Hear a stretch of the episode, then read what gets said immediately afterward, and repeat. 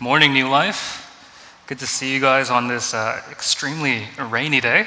Hopefully, uh, you're not too cold. When I got in, it was a little bit humid in here, so I, I, put on the air conditioners. But if you're underneath and you're feeling cold, you know, feel free to say something to a Sunday team member, and I'm sure they'd be uh, more than happy to turn off the air conditioning for you.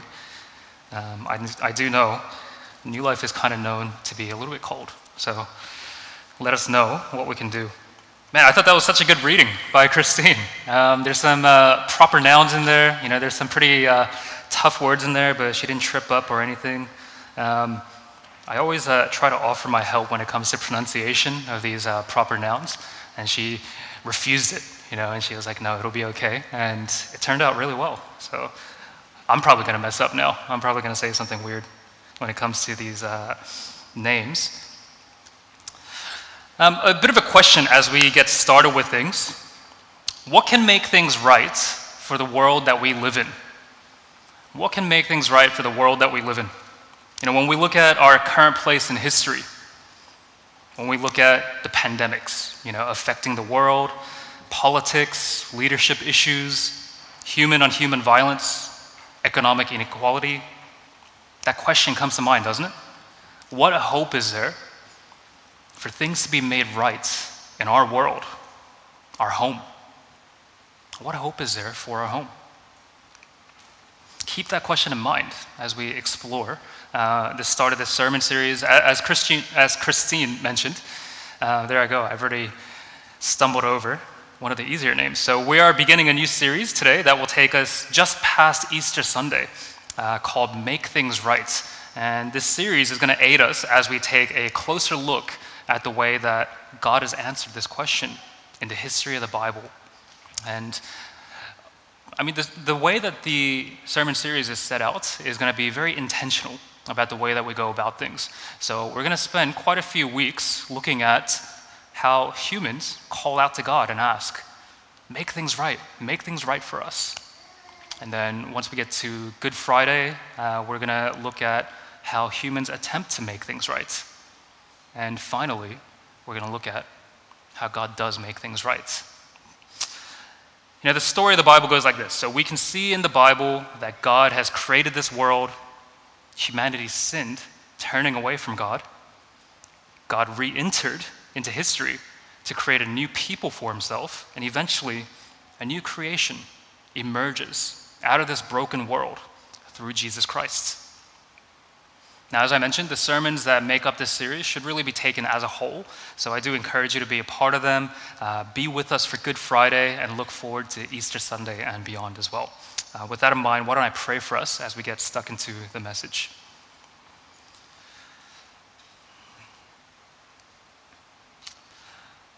Father, as we gather together this morning, uh, we pray that our worship to you, our devotion to you, would be pleasing in your sight. Lord, there's nothing else that we want to live for other than your beauty, your majesty, your happiness in us, God. Even if we don't know it yet, we want for that satisfaction that we long for in our hearts to come from you. As we look towards the brokenness of our homes, as we look towards the brokenness of our world, would you help us, Lord, to turn our eyes upon you once again, the author and perfecter of our faith, the one that put things together from the beginning, speaking things into motion, the one that knew us from even before the world came into being, and the one that knows us now. Lord, indeed, you are able, you're willing, and you do put things together once again. And so we pray, Lord, that as you create new creation, that that would first begin with us as well, God that you would create new life within our hearts, that you would turn our hearts towards fresh devotion in you. Help us, Lord, this morning uh, to glean from your word this morning, to hear from you, and to be changed by uh, the word that you have for us. Be with us, we pray, in Jesus' name. Amen. Amen.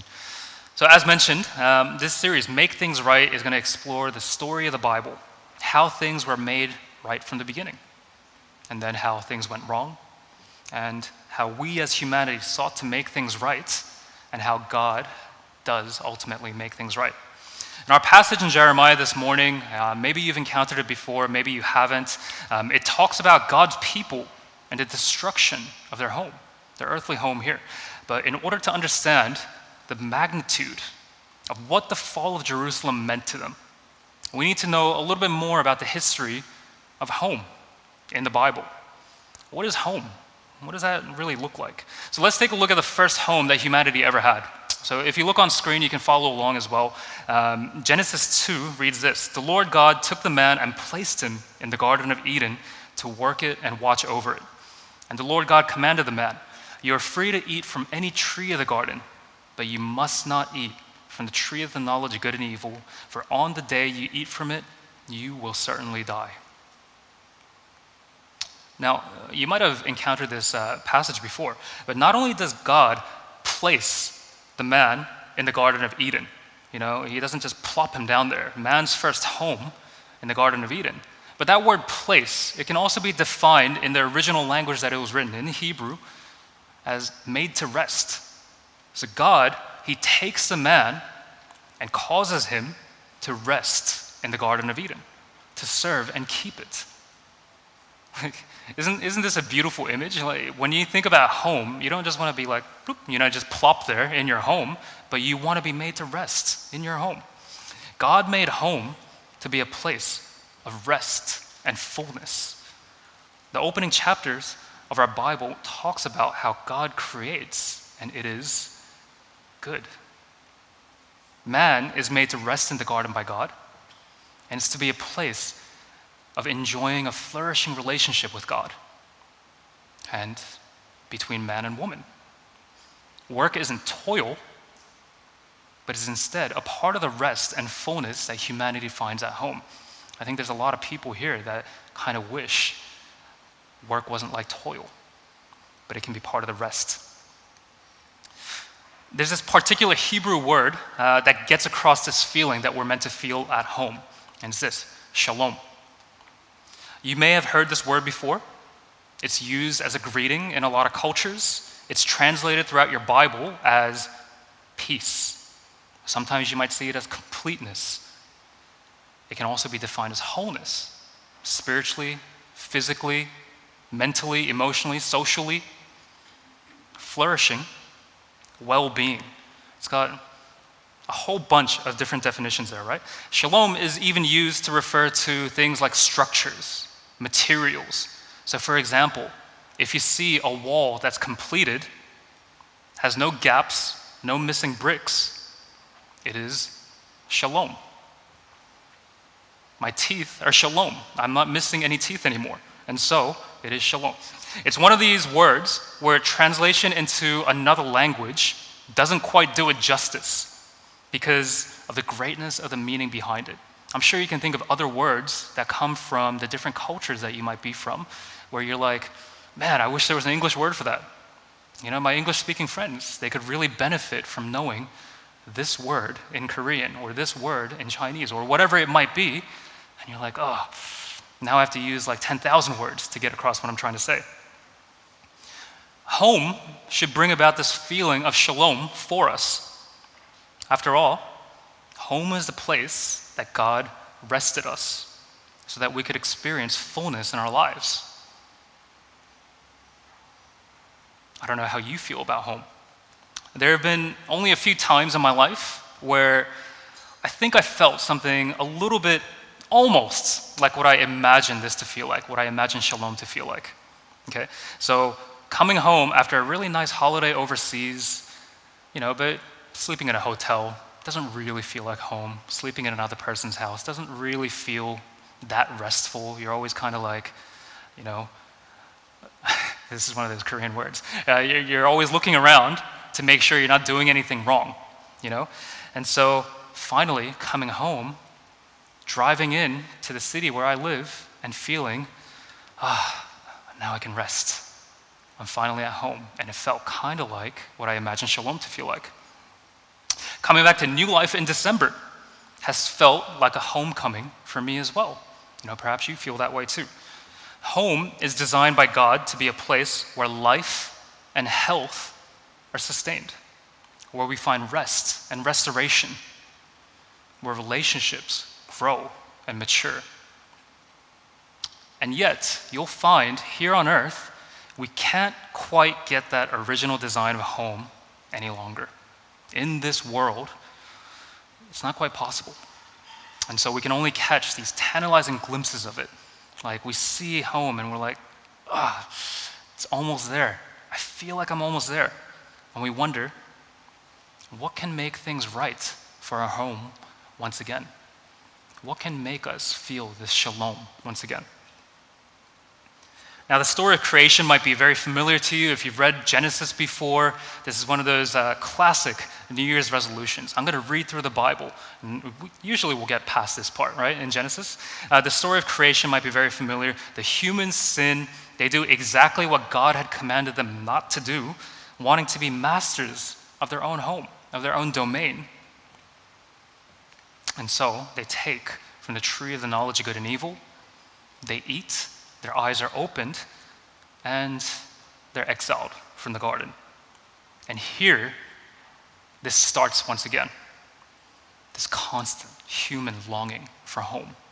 It starts here.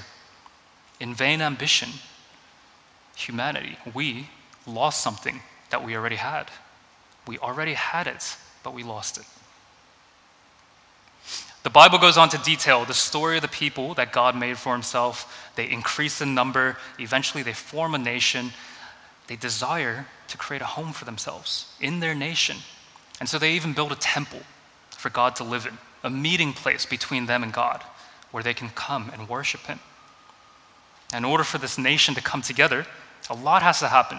We see the story unfold throughout Genesis. The bloodline of the first man, it splits into 12 tribes and finally, they come back together to form this nation, Israel. But there's this ongoing turmoil internally among the people and externally as well with the surrounding people, the surrounding nations. And the people's strained relationship with God is central to all this. People are constantly turning away from God in order to make their own decisions. I don't know if you're like me. Like when I watch a, a drama or like a TV show, you know, Bora laughs at me because I'm constantly yelling at the TV, like, why are you doing this? You know, and it's like, well, the characters can't hear you. It's already pre-recorded. And yet I still find myself trying to direct them and being like, no, don't do that. Don't fall in love with that guy. You know, all these things. Um, you kind of do that with the Bible as well. You see the people in their strained relationship, they constantly turn away from God, and you're like, no, no, no, no, go back. You were almost there. But they make their own decisions, trying once again to become masters of their own homes, repeating the pattern that began in the garden at creation. And so, despite the fact that they're constantly longing for home, the people continue to set their hearts and minds towards the things that sow into their exile, that sent them into exile in the first place. There's no rest for the people, there's no shalom in the land. In your own life right now, where do you feel like you're experiencing this lack of shalom? Have a think about it. Where are the things where you're like, yeah, I'm definitely not experiencing shalom in this? In the Bible, the story continues. King after earthly king comes and goes in Israel, with people following their leadership into greater idolatry and sin. And occasionally, you can get this glimmer of hope as the people turn back to God but they always turn back to their own evil desires. The lack of shalom grows until even the nation of Israel is split into two, resulting in two kingdoms the kingdom of Israel and the kingdom of Judah. And Judah is where we find ourselves in our passage this morning in Jeremiah. And up to this point in the Bible, we've seen wars even happening between these two kingdoms that are supposed to be united. That's supposed to be the dwelling place of God. We see attacks from surrounding nations around them. And we see generally just unrest across the land. And now, here in Jeremiah 52, we see Zedekiah. Here's this guy, the last king of Judah, appointed by the king of Babylon, Nebuchadnezzar II. And by this time in Israel's history, they're paying tribute to Babylon. Zedekiah going against the advice of the prophet Jeremiah, You already know this is bad because the book is called Jeremiah. Other advisors and family also advise him, but he goes against their word as well. And he follows in the pattern of the king that came just before him, the king that he replaced, Jehoiakim, who had also rebelled against Babylon and tried to join forces with Egypt in order to gain some sort of freedom. And Zedekiah, similarly, revolts against Babylon, and the Babylonians siege Jerusalem. Read with me Jeremiah 52, 4 to 5. In the ninth year of Zedekiah's reign, on the tenth day of the tenth month, King Nebuchadnezzar of Babylon advanced against Jerusalem with his entire army. They laid siege to the city and built a siege wall against it all around. The city was under siege until King Zedekiah's 11th year. So Zedekiah, uh, sorry, not Zedekiah, Jerusalem is sieged for about 30 months before finally falling completely to the Babylonian army. And this marks the end of national life for the people. The nation of Israel is no more. Continues on. By the ninth day of the fourth month, the famine was so severe in the city that the common people had no food. Then the city was broken into, and all the warriors fled. They left the city at night by way of the city gate between the two walls near the king's garden, that the Chaldeans surrounded the city. They made their way along the, route, along the route to Arabah. The Chaldean army pursued the king and overtook Zedekiah in the plains of Jericho. Zedekiah's entire army left him and scattered. The Chaldeans seized the king and brought him to the king of Babylon at Riblah in the land of Hamath, and he passed sentence on him. Now you can imagine a walled city like Jerusalem. Okay, it's got walls all around it to protect it from the advancing nations. It's trying to keep out this advancing army of Babylon, and it only has so much food. If it's being sieged on every side by, the, by this great army, you can't just be like, okay, time out, let me get some food. No, the food supply is whatever's inside, and it gets completely exhausted here. You can read about the effects of this in the book of Lamentations. And in their weakened state, the people can no longer defend the city. The city is broken into. The walls are no longer able to keep the enemy out. Eventually, the walls are broken. The walls are no longer shalom. The warriors flee. King Zedekiah is eventually abandoned by his troops because they have no desire to give their allegiance to the king. Doesn't that sound familiar? The Bible goes on. At, at Riblah, the king of Babylon slaughtered Zedekiah's sons before his eyes, and he also slaughtered the Judean commanders. Then he blinded Zedekiah and bound him with bronze chains. The king of Babylon brought Zedekiah to Babylon, where he kept him in custody until his dying day. So Zedekiah gets taken to Nebuchadnezzar, and he has to watch. He's forced to watch as one by one his sons are put to death in front of him. And then his eyes are put out. And finally, he's taken into chains. He's taken in chains into Babylon, kept alive, no doubt, so that they can parade this king of Israel, the one that dared rebel against the great Babylon, throughout the city, so people can watch and see yeah, they're nothing. Our king is something. And so this triumphal entry happens. King Zedekiah comes in as a trophy of war. And there in Babylon, Zedekiah is to remain until his death. All of this violence, this war and evil, this is a continuation of the pattern of humanity's leaning towards rebellion. So, as Adam and Eve rebelled against a good God and sought to create their own home, Zedekiah rebelled against a not so good, uh, not so good king and sought to create his own home. Zedekiah loses everything. He's even physically blinded, just like he and the people had been spiritually blind.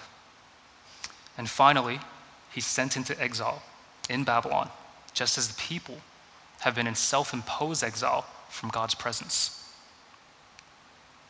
We're told in the opening of the chapter, which we didn't read together, that Jerusalem and Judah were finally banished from God's presence due to their evil ways, exiled, as they had always acted as though they wanted. And the rest of the passage that we read together details the systematic destruction of Jerusalem by the Babylonians. From verse 12 On the 10th day of the fifth month, which was the 19th year of King Nebuchadnezzar, king of Babylon, Nebuzaradan, the captain of the guards, entered Jerusalem as a representative of the king of Babylon. He burned the Lord's temple, the king's palace, all the houses of Jerusalem. He burned down all the great houses, or the important buildings. The whole Chaldean army, with the captain of the guard, tore down all the walls surrounding Jerusalem. Nebuzaradan, the captain of the guards, deported some of the poorest of the people, as well as the rest of the people who remained in the city, the deserters who had defected to the king of Babylon, and the rest of the craftsmen. But Nebuzaradan, the captain of the guards, left some of the poorest of the land to be vine dressers and farmers. So the captain of the guards, Nebuzaradan, he gets introduced to us here in this passage. He's sent to carry all of this out, burning down the temple, the king's palace, all the houses, important buildings, all the walls surrounding Jerusalem. Imagine with me for a moment. Put yourself in this story. If you're an inhabitant of this city, of this great city, Jerusalem, the place that you've called home, what would be going through your mind at this point? The temple of God, where the people worship God, the meeting place with God, the home of their king their own homes, and even the walls that they depended on to keep them safe. All of these things are broken down, and there's no more shalom in the land. If you uh, jump down to verse 24 with me, the captain of the guards also took away Seraiah, the chief priest, Zephaniah, the priest of the second rank, and the three doorkeepers. From the city, he took a court official who had been appointed over the warriors, seven trusted royal aides found in the city, the secretary of the commander of the army, who enlisted the people of the land for military duty, and 60 men from the common people who were found within the city. Nebuzaradan, the captain of the guards, took them and brought them to the king of Babylon at Riblah. The king of Babylon put them to death at Riblah in the land of Hamath. So Judah went into exile from its land. So Nebuzaradan takes the highest ranking priests and officials from the temple. It's like if me and all the MDs get taken. Then the officers in charge of civic duties as well. And then a bunch of the city's able bodied men. And has all of them executed. And Babylon is sending a message no more rebellion. You've done this twice, no more. Your nation's dead. You're one of us. And this sets the scene for the Israelites for the years spent in Babylonian captivity. And this kind of goes some way towards showing you the context of where we're headed when it comes to things like Palm Sunday, when it comes to the people crying out to God God, you need to make things right. Make things right for us. Come and fix this. This isn't right. They're crying out to God. Zedekiah was their last earthly king, and the nation would wait for the Messiah to come and make things right for them. And we know the reason that all of this happened, that the people went into exile. It's sin. This isn't just a pattern for the people of the Bible, it's something that we see in our lives today. We are humanity. We've turned away from God, believing we can live for ourselves be masters of our own homes, and effectively, we put ourselves into exile because we like to make our own way. We want to find shalom in a home of our own choosing, not realizing that true shalom and our true home can only be found in the presence of God. And so we suffer. We're constantly looking for something to fill the hole in our hearts to bring us contentment, fulfillment, peace. Have you found fulfillment? Have you found what you're looking for? Or are you like the Israelites here? Subjugated, enslaved to the very thing that you thought would bring wholeness and fulfillment to your home. Maybe it's work, maybe it's relationships, money, whatever it might be. And you find yourself enslaved rather than set free. And the irony is that the people's enslavement to their obsession is broken by their subjugation to this land, by their enslavement to Babylon. You know, one of my favorite parables in the New Testament is the parable of the prodigal son. You know, I'm sure some of you guys know this. Um, in it, we see this younger son who decides he wants to make his own way in life. He asks for his inheritance early, the inheritance that he's supposed to receive when his father dies. But his father, being gracious, obliges him, gives him his portion, and then the younger son leaves home, exiling himself from his family. And he spends everything on sinful, wild living. If you're familiar with this uh, parable, he ends up impoverished, starving in this foreign land. And he comes back groveling. But the father won't have any of it. He just sweeps him up in this extravagant love and grace, forgiving everything, just overjoyed to have his son back. Nothing else matters. And then we meet this third character, the older brother in the story. He's seething, he's angry.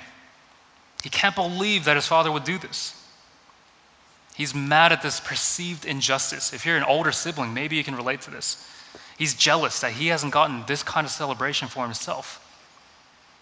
He's mad. He's like, How can you forgive this guy? He said he'd rather want you dead. And this older son, he thinks of himself as not really a son, but instead a worker under his dad. And he won't come in and celebrate his younger brother being found again. I remember reading this, reading this parable, really just wishing, just yelling at my Bible again, you know, really just wishing that his older brother would just go in and celebrate. Like, dude, like your younger brother's back. Didn't you think he was dead? But he's alive. And then it will go further, and I would think, no, more than that, I really wish you, older brother, would have left home gone and looked for that younger brother to begin with? Why couldn't you do that? If you look at Philippians 2, verses 6 to 8, it talks about Jesus, who, existing in the form of God, did not consider equality with God as something to be exploited. Instead, he emptied himself by assuming the form of a servant, taking on the likeness of humanity. And when he had come as a man, he humbled himself by becoming obedient to the point of death, even to death on a cross.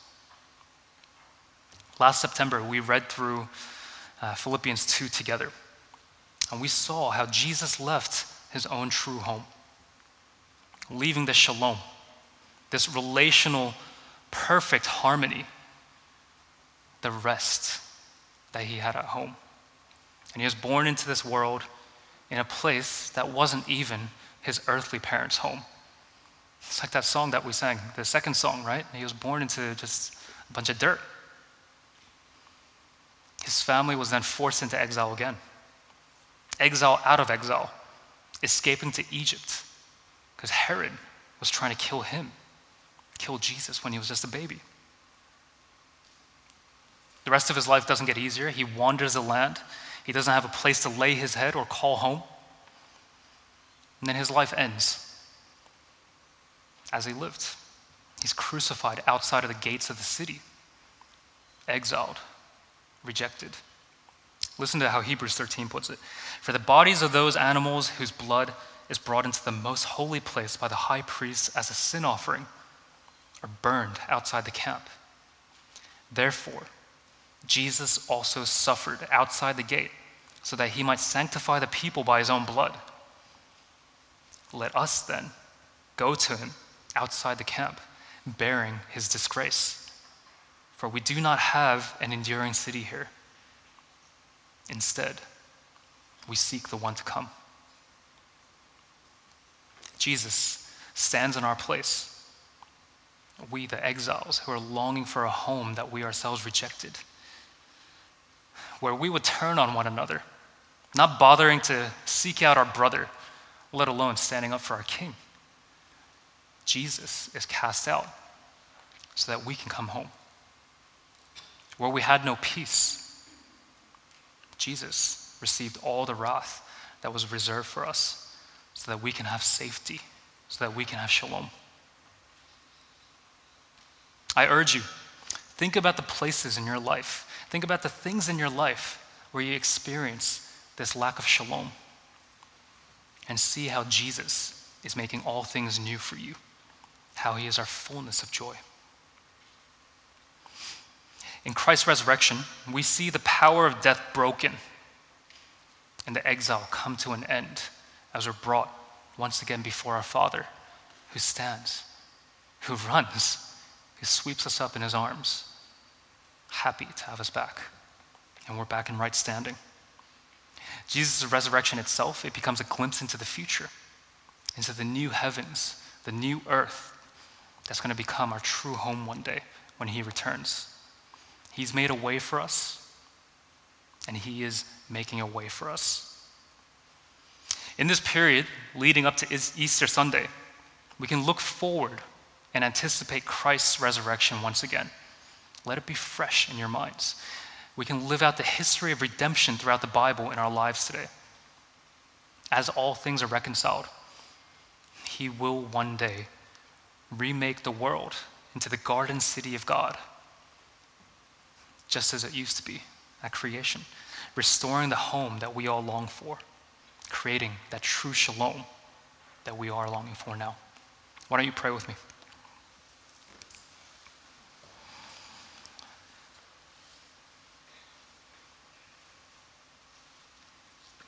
Father, we turn to you, our gracious, loving, forgiving, merciful Heavenly Father the one who would delay, the one with seemingly endless patience. Patience for us, for our sins, for our constant sins. Patience for our family, our friends, our neighbors, those that we wish knew you. But even greater than that wish is in our hearts. How much greater the ache in your heart.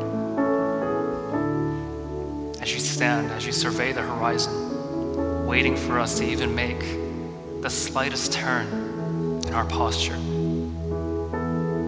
waiting for us to turn our faces even slightly towards your Son, your Son Jesus, our brother who went out looking for us when we were far off in exile, in a self imposed exile, far from your presence, from our true home.